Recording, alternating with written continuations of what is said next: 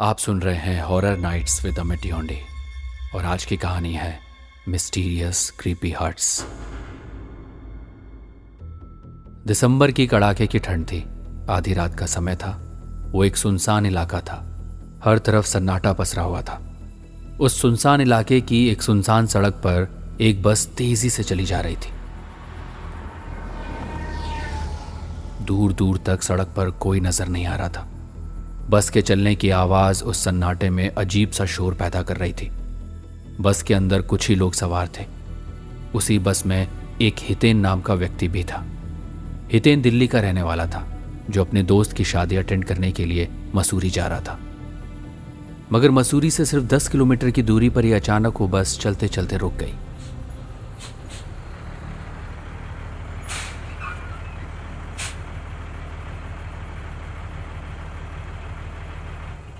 पहाड़ी इलाका था। हाड़ कपा देने वाली साए साए सी आवाज़ से तेज शीतलहर चल रही थी। बस काफ़ी देर तक खड़ी रही। हितेन का थकान के मारे बुरा हाल था। वो बस मसूरी पहुंचकर सोने के लिए गर्म गर्म बिस्तर चाहता था। उसने झल्लाकर ड्राइवर से पूछा, अरे यार, क्यों रोक दिए बस अब? क्या हो गया? साहब, लगता बस में कुछ खराबी आ गई है। सुबह तक ही ठीक हो पाएगी। और यहाँ दूर दूर तक सिर्फ़ घना जंगल है, कोई मैकेनिक भी नहीं मिलेगा। ड्राइवर की बात सुनकर हितेन का मूड खराब हो गया। वो गुस्से से ड्राइवर से बोला, पर मैं सुबह तक नहीं रुक सकता यार। मसूरी यहाँ से सिर्फ़ दस किलोमीटर दूर है ना? मैं पैदल ही चला जाऊँगा। हितेन की बात सुनकर बस ड्राइवर ने सहमी हुई आवाज़ में कहा, साहब, सर्दी बहुत ज़्यादा है। ज़्यादा दूर तक नहीं चल पाओगे आप। कहते हैं इलाका बहुत खतरनाक है। यहाँ अजीब अजीब घटनाएँ भी होती रहती हैं। इसीलिए रात में यहाँ से कोई नहीं गुजरता।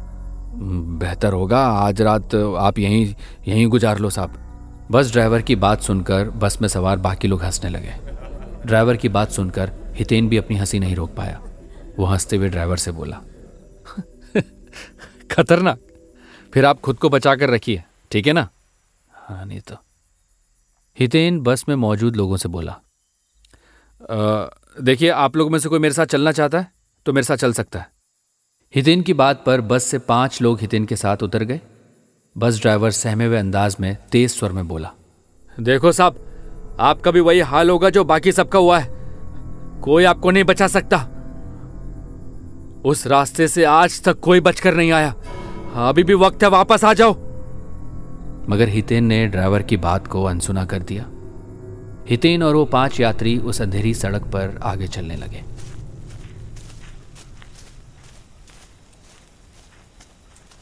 अभी वो सिर्फ़ डेढ़ किलोमीटर ही चले थे कि उनकी ठंड के मारे हालत खराब होती गई। तेज कड़ाके की ठंड, पथरीला रास्ता, भूख और भारी सामान की वजह से अब वो नहीं चल पा रहे थे। बस से उतरने पर जैसे उनको पछतावा होने लगा था, तभी उस सन्नाटे में घोड़ों की आवाज़ से वो सब चौंक गए। उन सबने देखा कि एक तांगे वाला बड़ी फुर्ती से उन सब के पास आकर रुक गया। तांगे वाले ने उन सब की ओर देखकर कहा इस वीराने में कहा घूम रहे हो तुम लोग? ये जगह बेहद खतरनाक है। यहाँ पास में ही एक ऐसी जगह है जहाँ आपको खाने और रात रुकने की जगह मिल सकती है। चलो मेरे साथ। हितेन उस तांगे वाले की ओर गौर से देखते हुए बोला, लेकिन हमें तो यहाँ सन्नाटे के अलावा कुछ भी दिखाई नहीं दे रहा। आप सब टूरिस्ट लगते हो। मैं तो बस आप लोगों की मदद करना चाहता हूँ। बाकी आपकी मर्ज़ी। थैंक यू थैंक यू भाई साहब। हमारी मदद करने के लिए वरना मुझे लग रहा था ये ठंड से तो आज हमारी जान ही चली जाएगी। तांगे वाले के होंठों पर एक रहस्यमयी मुस्कुराहट आ गई। सब तांगे में बैठ गए। तांगे वाले ने अपने घोड़े दौड़ा दिए।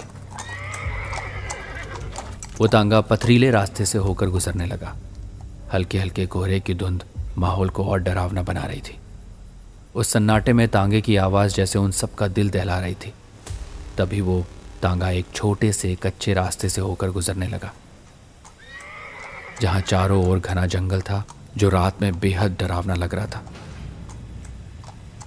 जंगल से आती जंगली जानवरों की आवाज़ें उन सबको अंदर तक दहला रही थी। हितेन ने तांगे वाले से पूछा, ये कौन सा रास्ता है काका? आप हम सबको कहाँ ले जा रहे हैं? तांगे वाले ने रहस्यमय अंदाज में कहा, बस हम पहुँचने ही वाले ये रास्ता खत्म होते ही हम अपनी मंजिल पर पहुँच जाएँगे। थोड़ी देर में वो कच्ची पगडंडी वाला रास्ता खत्म हो गया। अचानक एक जगह तांगे वाले ने तांगा रोकते हुए कहा, लीजिए, आ गई आपकी मंजिल। हितेन और बाकी लोग तांगे से उतर गए और तांगे वाला वहाँ से एक रहस्यमयी मुस्कान के साथ बड़ी फुर्ती से चला गया। उन सबने देखा सामने ही छह झोपड़ियाँ बड़े ही अजीब आकार की बनी हुई थी, जिनके बाहर कुछ चारपाइयाँ पड़ी हुई थी। और वहाँ पर आग भी जल रही थी। ये देखकर हितेन सोच में पड़ गया। उसे वहाँ कुछ अजीब सा महसूस होने लगा। हितेन के साथ साथ बाकी लोग भी वहाँ हैरानी से उन झोपड़ियों को देख रहे थे।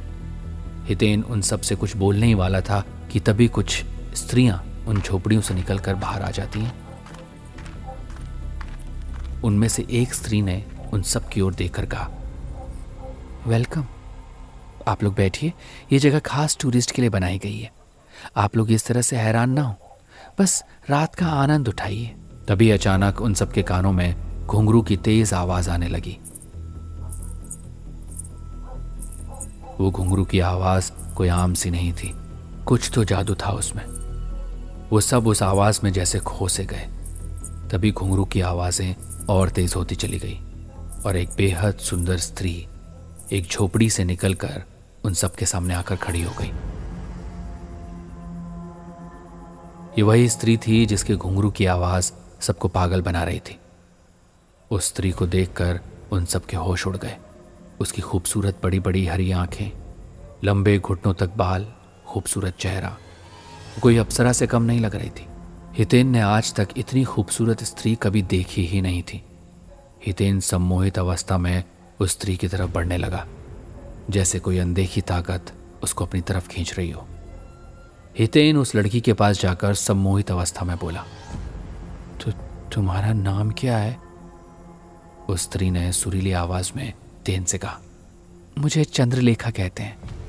इतना कहकर चंद्रलेखा ने हितेन को उस झोपड़ी में आने का इशारा किया। हितेन किसी रोबोट की तरह उसके पीछे पीछे चल दिया। बाकी सभी लोगों का भी यही हाल था, जो हितेन का था। वो सब के सब सम्मोहित अवस्था में उन स्त्रियों के साथ झोपड़ी के अंदर चले गए। झोपड़ी में जाने वाला एक युवक, जिसका नाम भैरव था, झोपड़ी के अंदर जाते ही उनमें से एक स्त्री ने भैरव के सीने पर अपना हाथ रख दिया। भैरव ने मदहोश होकर अपनी आँखें बंद कर ली। अचानक उस स्त्री की आँखें कांच की तरह चमकने लगी और देखते ही देखते उसके पैर उल्टे हो गए, लेकिन सम्मोहित अवस्था में भैरव ने यह नहीं देखा। अचानक उस स्त्री ने अपने लंबे लंबे नाखून भैरव के सीने में गाड़ दिए। एक जोरदार चीख भैरव के मुँह से निकली। उस स्त्री ने भैरव के सीने से उसका दिल निकाल लिया और कुछ ही सेकंड में भैरव की लाश ज़मीन पर पड़ी थी। वो स्त्री अपने हाथ में लिए दिल को देखकर ज़ोर ज़ोर से हँसते हुए डरावनी आवाज़ में बोली मिल गई आज की खुराक। अब इससे मेरी भूख मिटेगी। बाकी सबका भी वही होगा जो इसका हुआ। उस स्त्री ने भैरव की लाश को उठाकर एक ही झटके में बाहर फेंक दिया। और कुछ ही सेकंड में वो दिल उसकी खुराक बन चुका था। उसका मुँह खून से सना हुआ था। कुछ ही देर में वो जंगल का घना इलाका उन लोगों की चीखों से गूंज उठा। वो सारी स्त्रियाँ आदमखोर डायने थीं, जो एक एक करके बाकी सभी लोगों के दिल निकाल कर खा चुकी थी। हितेन चंद्रलेखा के हुस्न के जाल में खोया हुआ, उससे लिपटा हुआ था। अचानक लोगों की चीखों से हितेन का सम्मोहन टूटा। खुद को स्त्री के साथ उस झोपड़ी के अंदर देखकर हितेन बुरी तरह से हैरान हो गया।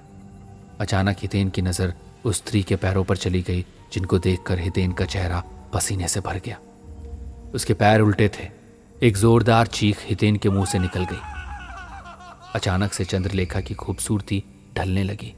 जवान दिखने वाली चंद्रलेखा बेहद बूढ़ी और भयानक हो गई, जिसे देखकर हितेन की रूह काँप गई। हितेन ने हकलाती हुई आवाज़ में कहा कौन हो तुम? और और मुझसे मुझसे क्या चाहती हो। चंद्रलेखा ने बेहद फुर्ती से हितेन का गला पकड़ लिया। और अपनी गर्दन टेढ़ी करते हुए बोली, मुझे तेरा दिल चाहिए। यही तो मेरी खुराक है। लोगों के दिल खाकर मैं ज़िंदा और जवान रहती हूँ। तुम जैसे मुसाफिरी तो मेरा शिकार होते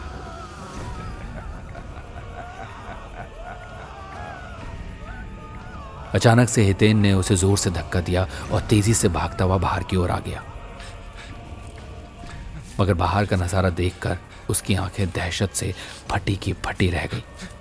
उसने देखा कि अब वहाँ पर कोई झोपड़ियाँ मौजूद नहीं थी, बल्कि बहुत पुराने टूटे हुए खंडर थे, जो उस जंगल में बेहद खौफनाक लग रहे थे। देखते ही देखते उस खंडर में से बेहद खतरनाक चेहरे वाली स्त्रियाँ निकलकर हितेन के सामने आकर खड़ी हो गई। उनकी आँखें रात के अंधेरे में चमक रही थी। तभी हितेन की नज़रें सामने झाड़ियों पर पड़ी। उसने देखा कि उसके साथ जितने भी लोग मौजूद थे, उन सब की लाशें खून से लथपथ ज़मीन पर पड़ी हुई थी। उनके सीने से दिल गायब थे। हितेन पूरी ताकत लगाकर वहाँ से भागने लगा। उन भयानक स्त्रियों की हंसने की आवाज़ें हितेन के कानों का लगातार पीछा कर रही थी। तभी अचानक हितेन का शरीर किसी से टकरा गया। हितेन ज़मीन पर गिर पड़ा। उसके कानों में एक जाना पहचाना स्वर टकराया। कहाँ भागे जा रहे हो साहब? हितेन उस आवाज़ को पहचानता था। वो आवाज़ किसी और की नहीं, बल्कि उसी तांगे वाले की थी। हितेन बेहद फुर्ती से उठकर खड़ा हो गया। उसने देखा कि उस तांगे वाले की शक्ल बेहद भयानक थी। वो अपनी लाल आँखों से हितेन को घूरे जा रहा था। हितेन फिर से अपनी पूरी ताकत लगाकर वहाँ से भागने लगा। हितेन को नहीं मालूम था कि वो कहाँ भागे जा रहा है। वो बस उस भयानक जंगल से दूर निकलना चाहता था। कड़कड़ाती हुई ठंड में हितेन का शरीर पसीने से भीगा हुआ था। तभी हितेन के कानों में किसी बस का हॉर्न सुनाई दिया। अचानक हितेन को अपने आगे सब कुछ घूमता हुआ महसूस हुआ। हितेन बेहोश होकर गिर पड़ा। कुछ घंटों बाद हितेन की आँख उसी बस में खुली, जिस बस में वो रात में सवार था। उसने देखा कि उस बस के मुसाफिर उसे घेरे हुए बैठे थे। हितेन ने कपकपाते हुए पूरी घटना ड्राइवर को बता दी। ड्राइवर हितेन की ओर देखकर भारी आवाज़ में बोला मैंने आपसे मना किया था साहब, लेकिन आपने मेरी बात ही नहीं मानी। आपकी वजह से और भी मुसाफिरों को अपनी जान गंवानी पड़ी।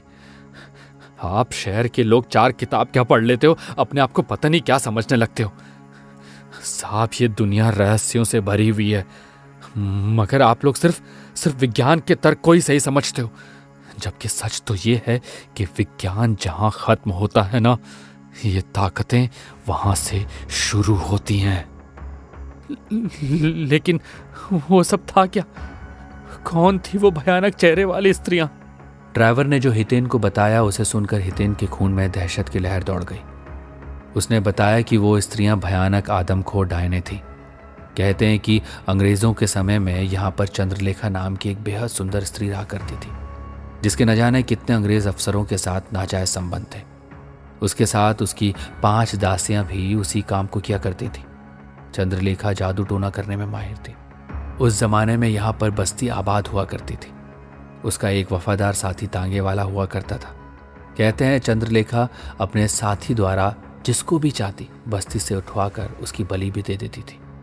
बलि के बाद सुंदर बने रहने के लिए वो उनका दिल निकाल कर खा जाती। मगर किसी में चंद्रलेखा के खिलाफ आवाज़ उठाने की हिम्मत नहीं थी। क्योंकि चंद्रलेखा के कई अंग्रेज़ अफसरों के साथ संबंध थे। और कुछ लोगों ने हिम्मत जुटाकर चंद्रलेखा को उसके साथी और उसकी दासियों को उसी की झोपड़ी में ज़िंदा जला दिया था। ज़िंदा जलने के बाद भी चंद्रलेखा का खौफ कायम रहा। आज भी जब कोई मुसाफिर भूला भटका रात के वक्त वहाँ पहुँच जाता है तो वो डायने उनका दिल निकाल कर खा जाती हैं। हितेन उसी सुबह दूसरी बस पकड़कर दिल्ली वापस लौट गया। आज भी हितेन को जब वो खौफनाक रात याद आती है तो सहम उठता है, क्योंकि आज भी उन लोगों की मौत का जिम्मेदार हितेन अपने आप को मानता है।